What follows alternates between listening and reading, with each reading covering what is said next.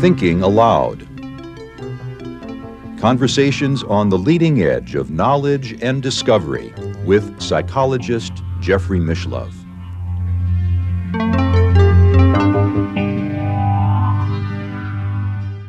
Hello and welcome. I'm Jeffrey Mishlove. Today, we'll be exploring the cultivation of physical mediumship. My guest, Robin Foy, I'm honored to be with today, is probably the most prominent proponent of physical mediumship, perhaps in the last century. Robin is the author of In Pursuit of Physical Mediumship. He also is the author of Witnessing the Impossible. Robin was the founder of the Noah's Ark Society, an organization involved in the promotion and cultivation and study of physical mediumship. He is also the founder of the Scole Group, a mediumistic circle that produced some of the most impressive documented phenomenon related to survival of human consciousness of the last century that has been reported in books and in reports to the Society for Psychical Research. Robin is based in Spain, and now I'll switch over to the internet video. Welcome, Robin. It's a real pleasure to be with you today and to be able to share your wealth of experiences with the New Thinking Aloud audience. Pleased to be here. There's so much to talk about. You're uh, launching a, a, new venture right now. Why don't we begin by just uh, telling our viewers a little bit about what you're currently engaged in? This venture basically is a continuation of the very famous experiment now that we held at Scole in the 1990s between 1993 and 1998, uh, when we had a spirit team we were working very closely with who, who actually uh, brought about a brand new way of working with physical mediumship. Uh, what they did really, instead of using ectoplasm, which was the traditional way of working with physical mediumship, uh, they formed an entirely new way using only a mix of three different types of energy. And these three different types of energy were the first was actually energy brought by the spirit team themselves when they came to work with us. Secondly, was the energy uh, of the sitters. Uh, and thirdly, um, there was the, the energy that was um, sort of around and about the, the earth plane. Uh, the three different types, when blended together, formed a creative energy. And it was this creative energy which the spirit team was able to use to produce phenomena. Uh, and after we had uh, finished the experiment at Scole, which unfortunately only lasted five years until 1998. Uh, we, the, the Spirit team actually dictated to us during that time uh, a short um, sort of uh, pam- well, not pamphlet, it's a 72 page booklet actually, um, which uh, tells anyone else who wants to develop physical mediumship exactly how to go about it uh, and, and exactly what they need and, and what they're likely to expect. And this, this booklet now, we had several hundred copies printed in the beginning. They've all gone, and it's only available to download actually from the internet now. Um, but several hundred people have used this over the years uh, and had really, really successful results. So, you know, we have done extremely well with the Spirit team working with energy. Um, having said that, when Scole finished, um, we were were uh, moved by the uh, by Spirit um, to to come to Spain, and we didn't really understand entirely why we were wanted over here at that time. Uh, but we we came over here to Spain in 2006, and we've been living in a very very small apartment here on the Costa Blanca. Um, but in 2007, uh, we actually had um, a couple of, of, physical mediums who were working with energy too came to stay with us. They were from Glasgow in Scotland, uh, and they were getting very good phenomena. And whilst they were over here, uh, we had three sittings with them. Uh, and during those three sittings, all of our spirit team, including uh, the ET that we'd been in contact with during the Scole experiment, all materialized in the room quite solidly, so we were able to interact with them. Uh, and uh, they told us that we would be starting a center in Spain. Um, they wouldn't give us, this is in 2007, they wouldn't give us the actual location of where this was going to be, except they did give us 25 clues. Um, we were told that the name of the town started with an A, uh, uh, and there was a mountain very close by that was a sacred mountain, uh, and which had a portal between the spirit world uh, and and the earth. Uh, and that was one of the reasons they wanted us over here to work in its close vicinity. Um, there were also um, uh, well, yeah, there, there, there were also um, burial mounds which are in this place, and that they were six thousand years old. So these twenty-five clues, um, I researched them, and it pointed to only one place in the whole of Spain. It couldn't be anywhere else. Oh, there'd also been UFO sightings there, uh, and this had to be a place called Antequera uh, in Spain which is in Andalusia and which is approximately 260 miles south of us here, where we are on the Costa Blanca. Uh, so, of course, the interesting thing here was that uh, we thought we'll we'll go and have a look at this place, um, which we did in July in 2007. Uh, we drove down. It was a long journey, say 200, 240, 50 miles. Uh, and we arrived, I don't know, sort of about sort of 12 ish midday. Are getting a bit hungry because we hadn't had any breakfast. So we thought, first of all, we'd go and look for this sacred mountain. Uh, and on the road between Antequera and the sacred mountain, which is, is only about five miles away from Antequera, um, we spotted a, a, a, restaurant. We thought we'll stop here and have some lunch. At this point, I, sh- I should say that a few months previously, we'd actually um, driven all the way back to the UK. And whilst there, Sandra had had um, a, a, a, sitting with a, medium who was a, mental medium, um, clairaudient, clairvoyant. Uh, and her mother had come through at that meeting and said that you are going to go to a centre uh, in Spain. You're going to start it. Uh, and whilst you're in Antequera, you must watch out for goats with bells on. Um, so we didn't really think too much about that at the time. But when we arrived in Antequera and we stopped at this restaurant, it looked as though it was closed and we were just about to drive away when a little old chap, looked in his 90s, sort of looked out from one of the windows and said, No, come on in, I'll cook you a meal. Uh, and uh, that's exactly what we did. We went in, we had a lovely meal there. I was sitting with my back to one of the windows. Sandra was sitting facing the window. And all of a sudden, she said to me, Oh my God. And I spun round, and there, coming down the hill, and just outside the restaurant, were hundreds of goats with bells on round their necks. So, this obviously was exactly what her mother had told her in spirit, and so it was evidential for us. And what we didn't realize at that time, and only realized uh, for the first time about five years ago, was the fact that this restaurant was actually the premises in which they wanted us to start the centre. Um, but uh, we went on from there and we looked at the Torcal, and there's no doubt about it. We do think it's a very, very sacred mountain, and I'm sure that there probably is a portal in there, which is is something that will come into our work at a later stage.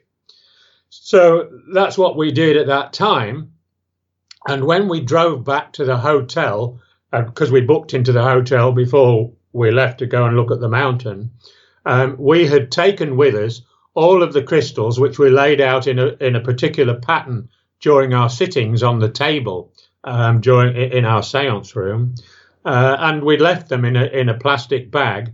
Uh, sitting on a table in the bedroom, uh, in in which in, in, you know in the hotel we'd booked into, and when we came back from the meal and looking at the mountain, uh, the crystals had been taken out of the bag and they had been set on this table exactly in the pattern in which we set them when we sat at Scole. So again, that was quite evidential for us, and obviously um, there was physical phenomena going on for that to happen. So that went on, and over the years, um, we went backwards and forwards to Antequera looking for a property we thought would be suitable for this centre.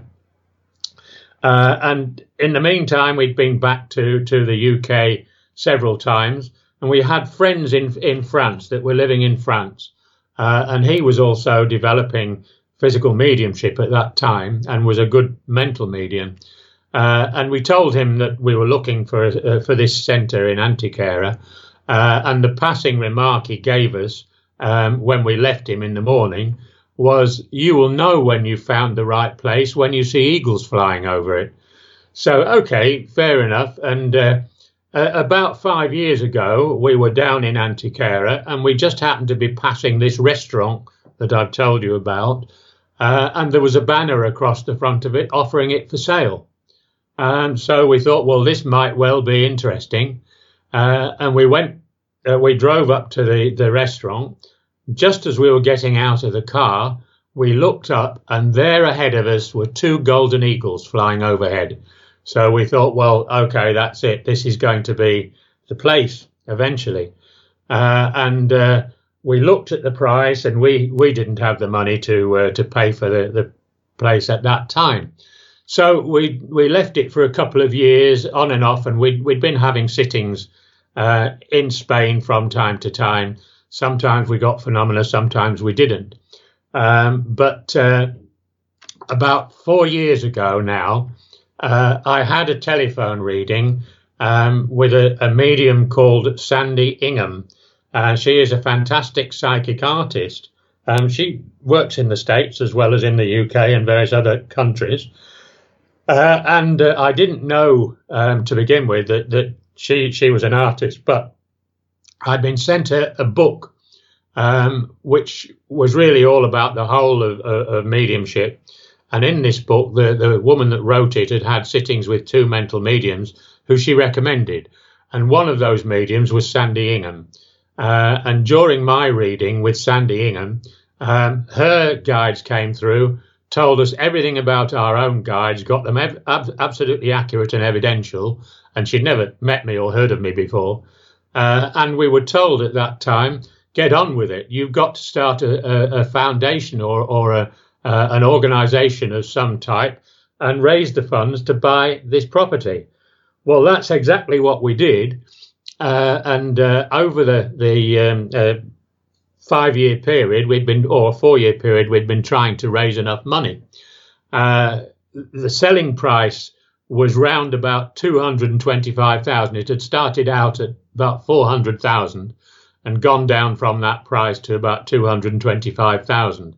But all we could raise basically um, was 37,000 euros. So we didn't have anything like enough to, to actually buy the property.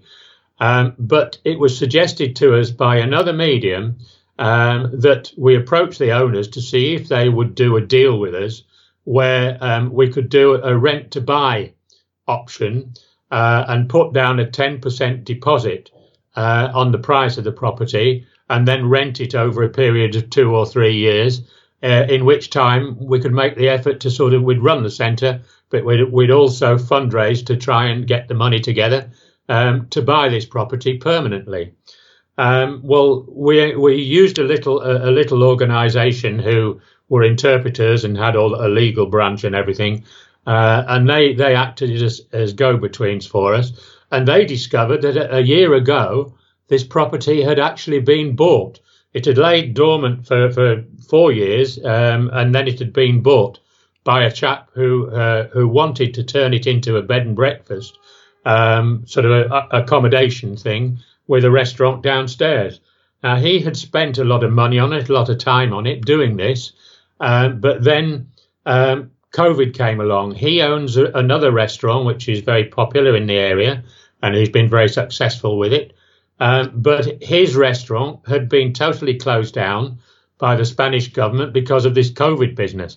So he had a, a cash flow problem uh, and he jumped at the idea of us having um, a buy to rent option on this over a two year period. Uh, and a figure of 300,000 was agreed. as the, the price of this property. Well, we learnt that he, he had paid only 190,000, but he'd spent a lot of money on it himself. Uh, and the bank were now valuing this property at 365,000. So we thought 300,000 is not an unreasonable price. And on that, we have to uh, put down um, uh, a 10% deposit. So we had raised about 37,000 euros, um, of which we were going to have to spend 30,000 on this, um, two or 3,000 on uh, on the organisation who was setting it up for us, uh, and some legal fees. So we had actually raised just enough, and this very often happens when Spirit wants something to uh, take place, um, to actually have this um, deal and work this deal um, so that we could work on a, a two year a, a two year rent to rent to buy option, and that's basically where we are at the moment. We're thinking in terms of actually starting this agreement in July. So we're intending to move lock, stock, and barrel from where we are down to Antequera to actually live in this property. Uh, and nearby to us, in the meantime, in the organisation that we've started, which will be known as the Spiritual Science Founders Association. Spiritual science uh, was uh, was mentioned by our spirit team way back in the 90s, uh, and they told us that it's it's a pure science, very much the same as physics, chemistry, and biology, um, but it's a pure science that's dedicated to life and the afterlife. Um, so this is a, a, science that can be studied, of course, uh, and in a scientific research way, that's exactly what we want to do. But we also want to be able to demonstrate to the public um, exactly what physical mediumship is and to allow members of our organisation to share that with us by sitting with us and, and experiencing this phenomenon for themselves. Uh, and that's what we're hoping to do. So we are trying to get as many members as we can for this organisation uh, and the, the cost to join is only 20 euros a year, so it's it's very small amount. Um, but in so doing, it will bring some funds in for us, uh, and we are still getting a few donations coming through there. But we think that we can make a go of it. But during the time that we've had this organisation going, um, we met a German couple about three years ago. Now, the German couple um, are very much going to be involved with us in, in running this organization. Um, they are living at the moment near, um, uh, not Frankfurt, near um, Cologne in Germany, and they will be moving also, not into the centre, um, but close to the centre, about 25 minutes away by car. Uh, but he, uh, Uwe Siegert, is a very, very good physical medium, working with energy, the same as we did at Scole, and they're getting excellent phenomena. So he will be involved in the work that we're doing there, in the experiments we're doing, and in the demonstrations that we want to give um, to our members mainly, but also eventually to the public. Well, it's a great adventure you're about to embark on. We're now speaking at the uh, latter part of April, but uh, so within 90 days, you'll actually be living on those premises. That's it indeed, yes. Let me also say for individuals who are watching the video right now and are interested in supporting your work that uh, they can use PayPal to send a $20 or 20 euro membership fee to your email address and we will post your email address to which that fee can be sent in the description of this video. Uh, and now Robin, let me ask you, uh, let's go back to the beginning of your exploration. I think you started your um, first encounters with physical mediumship back around 1973, which coincidentally is the year that I entered my own doctoral study program in parapsychology at the University of California. So in our own way, uh, you, you and I are part of the same generation and we both have about a half a century of uh, inquiry uh, behind us. So I'm very interested in uh, your whole story going back to the beginning of it, there's an awful lot in between. So you may find that you need to put out a few more videos. Um, but uh, the, it, I was sort of coming up to uh, 30 years old, and it's nearly 48 years ago now. Uh, and uh, throughout my childhood, I had certainly been interested in, in ghost stories and anything to anything of that type. Um, in fact, my parents had bought me books on uh, sort of hauntings and ghosts and so forth. Um, and we used to have a, a, a, sort of joke in the family when we went past some of these old houses that are, are sort of semi derelict, uh, saying, oh, well, that must be haunted and things. My mother w- was actually naturally psychic. Um, she could have developed a very, very good clairvoyant mediumship. Um, but really, we used to just sort of say, oh, that's one of mum's sort of. Uh, uh, one one of her special um, uh, sort of ideas, but they turned out to be very evidential. Uh, and uh, it, it, during during this particular year, um, in 1973, uh, um, I was uh, actually in looking through a local paper. I was living at that time in the UK, and I was living close to a, a, a big city called uh, Leicester, and there was a Leicester uh, newspaper that came out on a re- weekly basis. And in that paper, there was an advert for anybody that was interested in psychic research. Uh, it didn't really say much about it, other than the fact that, uh, that there was a box number to write to. Uh, and somehow I was looking at this advert, and it appeared to me to actually be in bold type, although it wasn't, in fact, in bold type. And I felt that I had to respond to it. Um, so I wrote to this uh, this character, uh, and it turned out to be a chap um, who who was actually um, uh, called Elmer Brown. I think he'd uh, he'd had uh, American parents, uh, and he he was a, he had a shop in the Leicester area, but he he'd been running circles for some time, and the circles I should explain really. A circle is basically um, a number of people sitting together to try and develop um, physical phenomena. Now, he'd been sitting for many years and he'd made a lot of contacts and a lot of friends within the organization of spiritualism and so forth and so on. And I should say at this point that I'm not a spiritualist.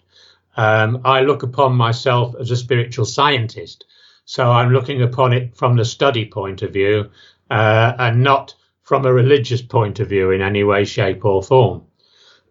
Although I have, over the years, had a lot of experience of, of spiritualist churches uh, that I've visited and spiritualist mediums that I've visited to um, to verify, you know, sort of how mediumship works.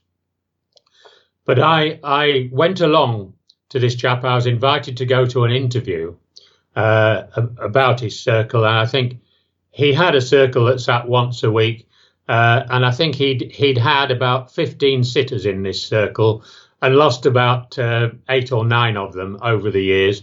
Uh, and he was trying to sort of build up the circle to 12 or 13 again.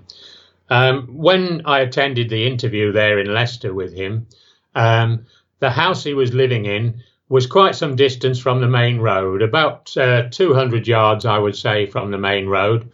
Uh, and Behind it was a field, so there was nothing behind it. And when I visited him, it was dark. Um, so there wasn't likely to be anybody walking around in the field. On either side of his house um, was a gap of another 200 yards to the next house. Um, so he was very much a detached house, away from the road, away from anything behind him. And he was talking to us about this circle, what it was all for, and what physical mediumship was. Uh, and we listened to that, and about two of the people there um, decided that they weren't really interested anyway, and they went home. And in the meantime, this chap Elmer Brown said to us, "Do you, would you like to see um, the room in which we sit?" So the three of us or so that were left behind said, "Yes, that'd be great."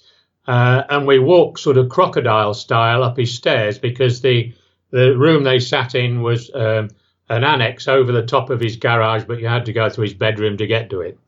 Uh, and uh, as we were going up the stairs, um, every one of us heard quite distinctly a baby crying in midair. Uh, and uh, we all looked at one another and sort of said to the, the chap, you know, whose house it was, well, oh, you, you, you've got a nephew in or a child or what have you. He said, No, no, there's no children here, and there's no houses close by that have children. Uh, and I sort of said, Well, this is what we'd heard. And uh, he said, Well, maybe Spirit's trying to tell you something. So, anyway, we went and had a look at this room that uh, they sat in, and it was pretty bare. There were just chairs around the room, actually, with their backs literally sitting against the wall. So, nobody could uh, uh, have got behind any of these chairs anyway. And in one corner was a very old fashioned uh, radiogram um, to play records. Uh, and that was about it. So we came downstairs and sort of went home, and I told them that I was interested in joining the circle, which I, I subsequently did. And I sat with that circle every week um, for about a year and a half. Uh, and uh, uh, after I got home, within the next two days, um, my first wife and I had applied to adopt a child. Uh, we had a telephone call from the adoption agencies to say, uh, We've got a baby for you, come and collect him. And so it couldn't have been much more evidential than that. Uh, exactly what Spirit was saying, you know, sort of your first child's coming along. Uh, and uh, in that circle, the first time I sat in that circle, um, I had a, it was we were sitting in the dark, um, but people had had wristbands on with uh, luminous wristbands, so you could see if they moved around. Uh, and uh, I was poked in the back by a materialized finger. That's the very first time that I was there. Uh, and as we were singing during some of the songs, um, we could hear this little whispered voice between me, my right ear, and the lady on my right her left ear, and we could both hear this little whispered voice singing the, along with us. And in that circle, we had a little bit of phenomena, and, and we gradually sort of uh, developed a bit here and a bit there. But this chap um, knew a very, very famous physical medium called Leslie Flint, who lived in London.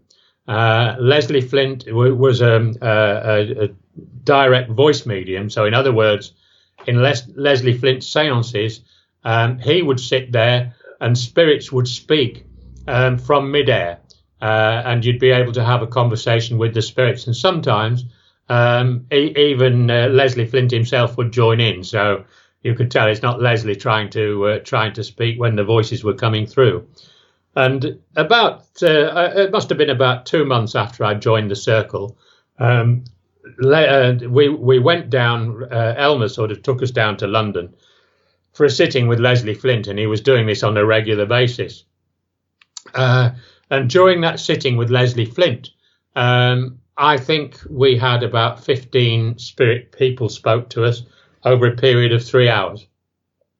At anything up to 15 minutes at a time, we could carry on conversations with them.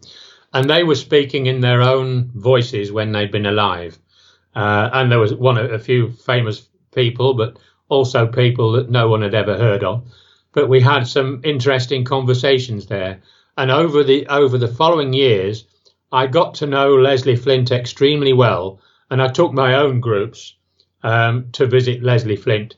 Um, and uh, you know, sort of, we always got extremely good phenomena. Uh, Leslie died in 1994, and uh, we went to his his funeral. Um, but um, that's how it all started. Uh, and then when I'd been in that circle for about 18 months, uh, I became redundant from my job, um, which was a sales manager at that time for a paper making company. Uh, and uh, I had to sort of look around for a new job. And the only job that I could get at that time was actually down in, in uh, Kent uh, with Bowaters paper making organization. Uh, and I, I, I, went to them as a, as a representative. So I actually moved to London. Um, I was living in a, a, a bed sitting in London at that time. Uh, and living in, during the week, sort of living in a little commercial hotel there. Uh, so whilst I was in London uh, for a period of a year or so, uh, I was going to all sorts of different spiritualist churches. I decided that I wanted to really research uh, mediumship altogether. And I went to so many different spiritualist churches, sort of sitting at the back and uh, and just listening to the mediums and discovering that some mediums were good and some mediums were bad, and some mediums shouldn't even have been there. and uh, you know, it, it, was one of those things where you you because of the fact that I was looking at an awful lot of different cases, and also whilst I was there, I took the opportunity to have private sittings um, with about 200 different um, spiritualist mediums. Um, so I got an awful lot of information about myself and about the circles that I should be starting and running. Uh, and so I was really learning all the time that I was there at that time. And whilst I was in London, um, I put out um, uh, an advert in, in a, a, newspaper which was called the Psychic News, uh, asking for anybody that was interested in starting a circle to get in touch. Uh, and uh, there were several replies, and I sort of went to see most of them. Um, but the one that I found was was really impressed me um, was a chap called John Squires who lived in Romford um, in Essex, uh, not too far out of London. But eventually, I started a circle in Romford with this chap and his, his uh, landlady, uh, and a couple of other people joined us over over the years couple of years that we were running the circle, he was a most fantastic deep trance medium. Uh, and he used to bring through all sorts of characters in deep trance. Uh, and we were sitting also for physical. Um, but the phenomena, there was not very much phenomena at the time I was sitting there. It was mainly just deep trance. Uh, and uh, we got, I got to know him very well. And for one reason or another, I moved on from that circle and started another circle elsewhere um, with a medium who was who was sitting who was actually um, a professional medium giving sittings for, for the public. Um, in the meantime, um, I was I, I'd split up my you know my wife and I sort of split up and a divorce was sort of looming there, um, but uh, uh, I was in t- I, on one occasion I was just passing through. I'd, I'd left that circle at Romford. I was just passing through Romford, and I decided just to pop in one afternoon as I was passing through. And when I, I sort of got there, he was actually in the process of interviewing um, two or three new people to sit in, in his own circle. Uh, and uh, one of the people um, who was there uh, was a girl called Sandra. She's just going for her interview, and she actually turned out to be eventually the one I married. And Sandra and I have been married 42 years now. Um, but we ourselves uh, uh, have sort of really become very much a team involved in, in psychic research and in starting particular organizations um, to really get things going. Um, while we were in London, we did get married uh, and uh, we bought a house in a place called Harold Wood, which is in, on the outskirts of, of London. Uh, and we had a, a, room there that was constantly blacked out uh, and we used as our circle room. And we had a circle once a week in there. Uh, and again, we had different sitters um, sort of came and went and so forth. Uh, and uh, uh, it was in that circle we, we started to get some phenomena that would happen in that circle levitation. Um, we used to have uh, water sprinkled onto us. Um, there were sort of a few psychic lights and bits and pieces, not all that fantastic, but it, it was gradually sort of developing. But what did develop there uh, was teleportation, and it was something we'd never heard of um, within uh, any psychic organizations or within spiritualism. Uh, and uh, this was teleportation of live animals. Uh, and uh, to be to begin with, we after one of our circle sittings in Harold Wood, we came downstairs afterwards uh, and uh, went through to the kitchen to make a cup of tea for the sitters, a slice of cake, etc. Uh, and uh, on one of the kitchen surfaces was a cage in which we had one of the daughters uh, had, got her school hamster in there. Uh, and this cage was still locked, but the hamster was missing. and we sort of looked high and low. We had everybody from the circle on their knees looking for this blinking hamster in the lounge and couldn't find it. And in the end, Sandra went back into the kitchen and uh, said to Spirit aloud, Look, Spirit, if you've got this hamster, bring him back.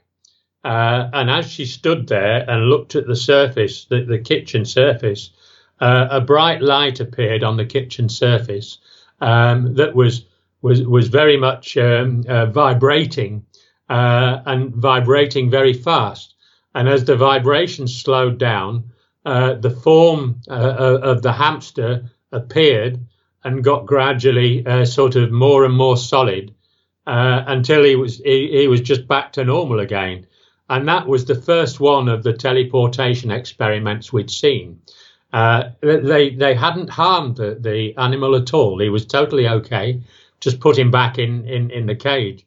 But that happened two or three more times during our sittings at Harold Wood. Uh, and uh, we also had there the same thing happen to our dog. We had a, a large sort of um, black uh, collie cross there called Ben. And uh, whenever we came down from the sittings, um, we put him outside and locked the door um, whilst we had tea, etc. But on this one occasion, um, he'd been put outside and the door had been locked to the kitchen. Uh, and one of the girls from the circle was bringing our glasses of water down from the sitting. Uh, and we suddenly heard a scream from the kitchen. Uh, and what had happened was that the dog had really rematerialized with his wet nose on her on her leg. So she screamed, um, and that was again, that was exactly what Spirit were doing experiments in, in teleportation. And that became more and more important um, as we got into our, our later experimental era.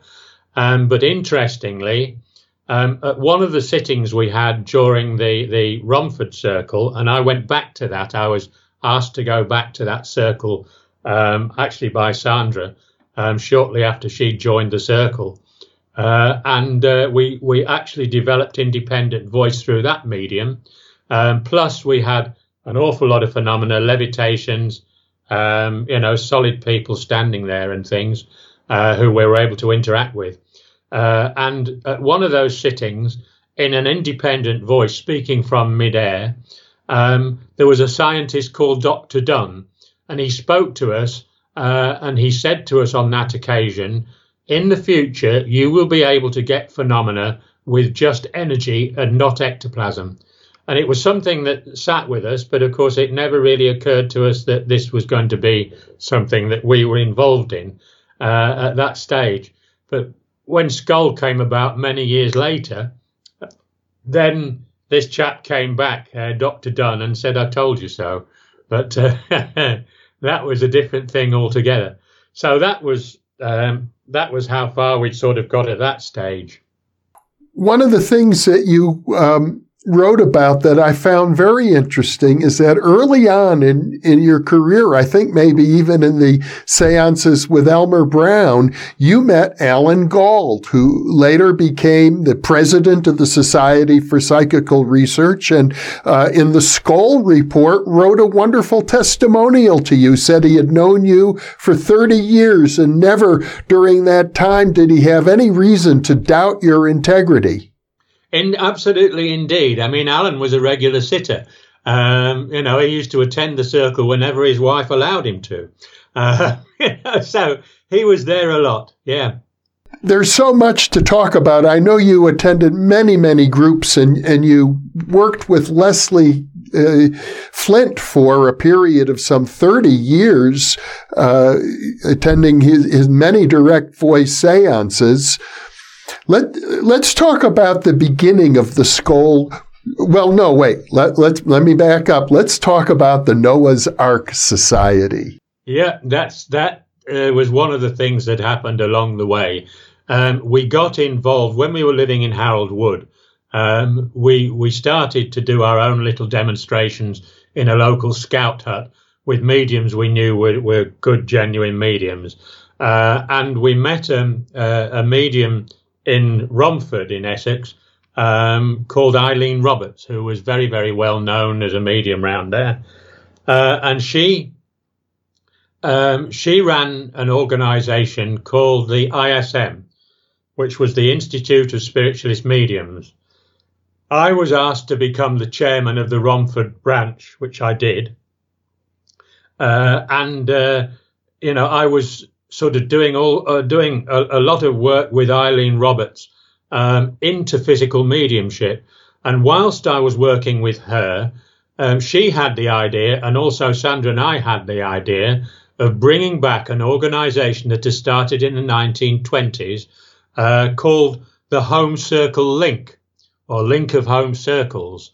Uh, and this had been started by a chap called Noah Zerdin. Uh, and uh, we um, we actually sort of um, uh, got in touch. We we started this within the ISM, uh, and we got in touch with circles all over the world uh, who were just ordinary circles doing um, clairvoyance, clairvoyance, clairaudience, but some of them were physical circles. So we had circles all over the world we were in touch with, uh, including circles in Israel uh, and in the U- in the USA and in the UK, of course, and Australia and various other places. Um, but uh, we did actually, funnily enough, we did did um, visit a couple of the member circles in Israel at one time. Um, but uh, the main thing was that some of we learnt an awful lot about physical mediumship because some of the circles that belonged to that um, had mediums who were good physical mediums, materialization mediums, etc. So we did a lot of work on that, and and uh, we worked with Eileen Roberts for about two or three years running that, and then she took over as we got more and more into our own work, and that uh, which at that time was the Noah's Ark Society. But we were going to move. We had to move away um, from London, uh, and uh, we decided that we were going to rent a property, um, sort of somewhere that that was little bit away from London. Uh, and I had the idea that it would be great to actually rent rent a property um, that had been uh, a vicarage or a rectory, uh, thinking that maybe spiritual work had been done there. So I spent an awful long time going around all the churches and all, all, all the organisations within the Church of England to see if they had any rectories that they were prepared to rent to us. Uh, and uh, I, would almost given up. I'd, I'd, been around about eight or nine different uh, different uh, areas, uh, and uh, I thought, well, I'll just try Norwich, and I went to see the um, the the Church of England people in Norwich, and they said, well, actually, yes, we, we have got a, a rectory we can we can rent to you for two years. Are you interested? So we sort of said yes, and it was a, a very reasonable price. Uh, and they sort of said, well, you, you can either rent it or, or buy it after that time. Uh, and so we moved into this rectory, which was absolutely beautiful. Um, the the uh, C of E vicars and rectors lived very, very well, and they had all the best type of, uh, uh, of uh, furniture and stuff in there. Um, but whilst there, of course, we wanted to continue with a circle, but we didn't really have any sitters ourselves at that time. Um, so I looked in in uh, the adverts in the Psychic News, uh, and I found an advert for um, a circle that was sitting in Ilkeston in Derbyshire, about 120 miles away, uh, that was sitting for physical. And I went to sit in that circle on a regular basis once a month. Uh, and he was starting to get um, direct voice himself in that circle. And at one of the sittings, um, in Ilkeston in Derbyshire, um, Spirit came through in the independent voice, and it was actually uh, Noah Zerdin that was speaking to us. And he asked us to start an organization, and this was in 1990. He asked us to start an organization to save physical mediumship because he said a lot of the physical mediums that have, have been there in the past are now coming back to spirit and dying off. They're elderly. Uh, nobody seems to be um, developing it. So we need some somebody to get an organisation going uh, to bring spirit, uh, physical mediumship back to the world, uh, so that it doesn't literally die a death. Uh, and uh, I immediately started with that circle, uh, and we set up an organisation called the Noah's Ark Society. I was the chairman of that for, for many years, and of course, you know, I actually financed it in the beginning. Um, but gradually we were getting in touch with physical mediums and circles sitting for physical all over the world again. Uh, and um, we actually found amongst our own ranks and members two mediums, one of whom uh, lived in Hull, uh, Stuart uh, Alexander. Um, but he, he lived in Hull and he was a very, very good physical medium. Uh, and after we'd been together in that um, uh, in that organisation for a year, he admitted that he was a physical medium and he would he volunteered giving demonstrations of physical mediumship to members of the Noah's Ark Society. Um, the reason we called it the Noah's Ark Society was that, first of all, it was Noah Zerdin that we got the message from. Uh, and the Ark of the Covenant, if you like, was something to sort of save um, spirituality in its day and had a lot of spiritual secrets in it. Um, and, and um, you know, sort of, uh, we were aiming to save physical mediumship. So that was what that was all about. Uh, and also during the course of, of, the Noah's Ark Society, I also discovered a circle sitting down right on the on the south coast of the UK. Again, it was about a 120 mile journey for me, and I sitting weekly, and I started to sit in that circle. Uh, and uh, out of that circle came a physical medium called Colin Fry, um, who at the time we didn't really want his full name to be known um, because at that time, you know, anybody that became a physical medium had people rapping at their door every day and sort of right through the year trying to get a sitting. Um, but uh, we called him Lincoln, which was sort of an anagram of Colin, really. Uh, and, uh, you know, he had very, very good phenomena. But the very first um, overnight seminar that we held uh, was in Leicester. Uh, and uh, that was in 1991. Uh, and Colin Fry at that time demonstrated for us. There were 100 delegates, and we had a sitting uh, in the hotel there for 100 people, and the most fantastic physical medium mediumship occurred, phenomena occurred whilst we were there. Uh, and that brought the, the um, uh, when that went into the, the psychic news, brought a lot more members along. So the Noah's Ark Society became sort of very well known. Uh, and uh, Sandra and I left the Noah's Ark Society eventually into, um, in uh, 1994 because at that time we'd started the Scole experiment uh, and we were asked by our spirit team um, to walk away from the Noah's Ark Society, which had already done its job. It had saved physical mediumship interest in physical mediumship all over the world uh, had rocketed. Uh, and so, really, we'd done exactly what Spirit wanted us to do. Uh, and then they wanted us to get on with something different, which was the Scole experiment. Now, the Scole experiment has become quite famous. Some people regard it as, as the most significant physical evidence of mediumship in, in support of the idea of uh, postmortem survival uh, that we've seen in the last hundred years. So let, let's talk about how that came about. Well, it was purely and simply the fact that we were um, we were living at this rectory um, in a place called Postwick, or Poswick as the locals called it, just outside Norwich in the UK. Uh, and after two years in the rectory, um, the Church of England came back to us and said, "Right, do you want to buy the rectory?" Well, we didn't because there was a big crack in the in, in the back wall of the rectory, uh, and we didn't fancy spending thousands of pounds on sorting that out. Um, so we thought, well, we, we need to rent another property but one that's big enough for our sittings.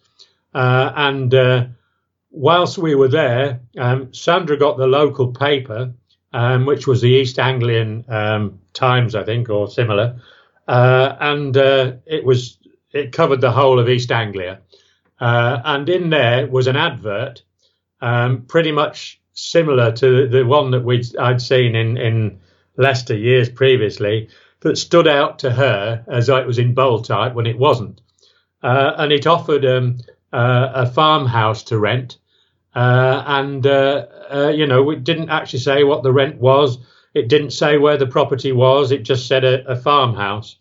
Uh, and so they they had in the advert that you had to apply to a, um, an estate office um, for you know to to get a, an interview um, with the chap that owned it all. Uh, and uh, I immediately went and got a form um, to sort of put into this chat because I felt that Sandra had seen this. She felt it was right. And she's actually more psychic than I am. Uh, and uh, so we sort of we applied to to rent this property. We didn't know where it was. The interesting thing is that when we had been um, in London, uh, we had been doing um, some genealogy on, on, our roots, and Sandra's family came from Norfolk. Her father uh, and that family came from Norfolk. So very frequently we would sort of spend a weekend um, looking at graves in, in, in churchyards and things and trying to, um, you know, sort of suss out uh, who was in Sandra's family. Uh, and when we did that, we would often stay uh, at a, a, hotel called the Scole Inn, which was in a little village called Scole, uh, in uh, right on the borders of Norfolk and Suffolk. It actually sat in Norfolk, but at the bottom of the village, you went across a river, and that was Suffolk. Uh, and uh, so we knew Scole itself. Um, and on one occasion, um, we were in a, a, a, four. Well, it was it, it was actually a four-poster bedroom, uh, overlooking at the side uh, a, an old farmhouse. Uh, and Sandra, on one occasion, looked out of the window, and this is way before we we applied for this one. Looked out of the window and said to me, "Gosh, you know, that's a nice house there. I suppose it must belong to the manager of the of this inn. Um, you know, but like I'd like something like that. Uh, and uh, you, you, can imagine when we eventually got we we had to meet the owner of this estate, and he owns about a hundred houses.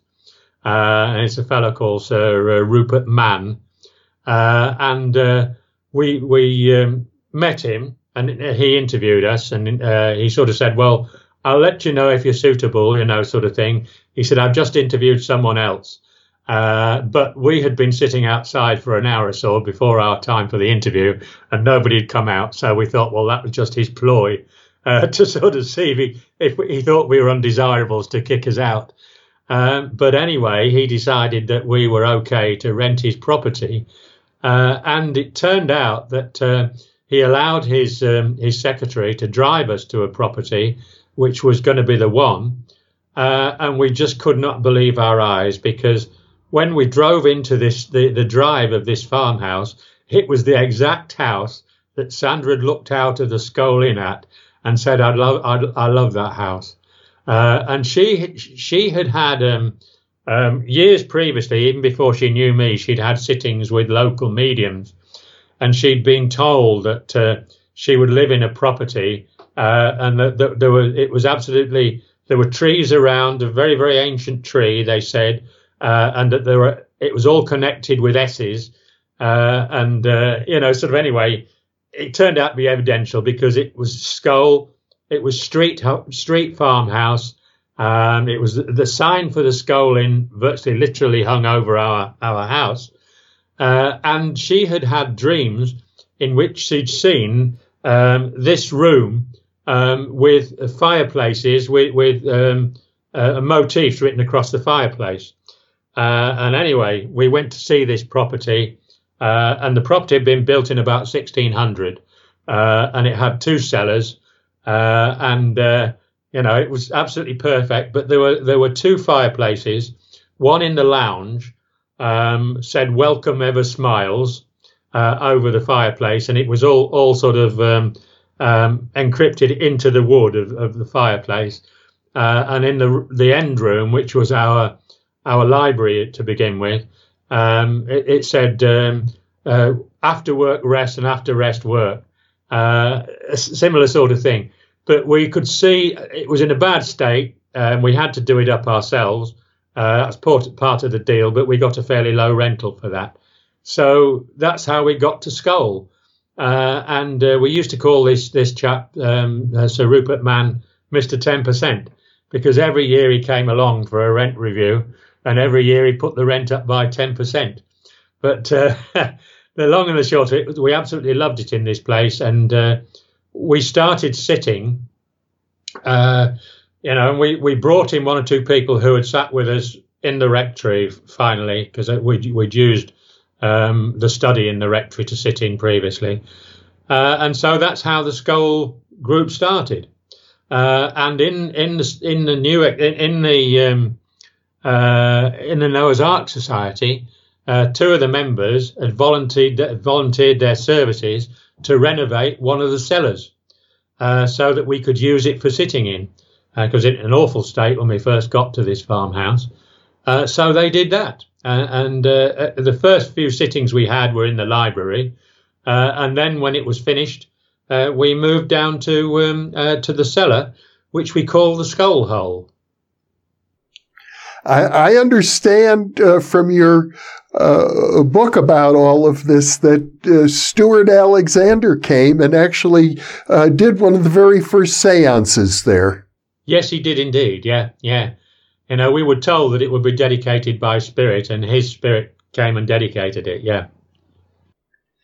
And, and then at that time, uh, a lot of phenomena began. Something about the chemistry of the four of you, you and Sandra, and the uh, two other mediums who worked with you seemed to produce an extraordinary amount of phenomena. Well, they, they did actually, but I think it take, it'll take quite a long time to go into that. Uh, and uh, I think we should maybe leave that for another situation. But because to begin with, we did use that cellar for demonstrating uh, physical phenomena to to members of the Noah's Ark Society, uh, and and that really carried on until 1994. Um, but in, in 1993, um, we started we started to get results um, with the with, with the Scole experiment, and and that was our own sitting, our own group. So that really has to be separated from what was going on with um, with the the demonstrations by Colin Fry uh, and by Stuart Alexander um, down in the uh, in in the coal hole or the Scole hole as we used to call it. Um, but I I think perhaps you know if it's all right with you, we could carry on um, another session to cover exactly what happened with Scole. Well, I would be delighted to do that. I think that uh, you you have such a wealth of experience. We've just covered several decades of it worth in, in, in the last hour. So I know we're just scratching the surface, but your story is so important. I want to make sure that we cover it in as much detail as, as we can do, Robin. So uh, I'm, I'm delighted that you're willing to continue with me and uh, hopefully we'll have many more conversations. Yeah, I certainly hope we will, Joe. Well, for now, Robin, thank you so much for being with me. This has been a wonderful uh, pleasure and uh, a joy, and uh, it's been enlightening as well. Jolly good. Okay, well, we can carry on next time. and for those of you listening or watching, thank you for being with us.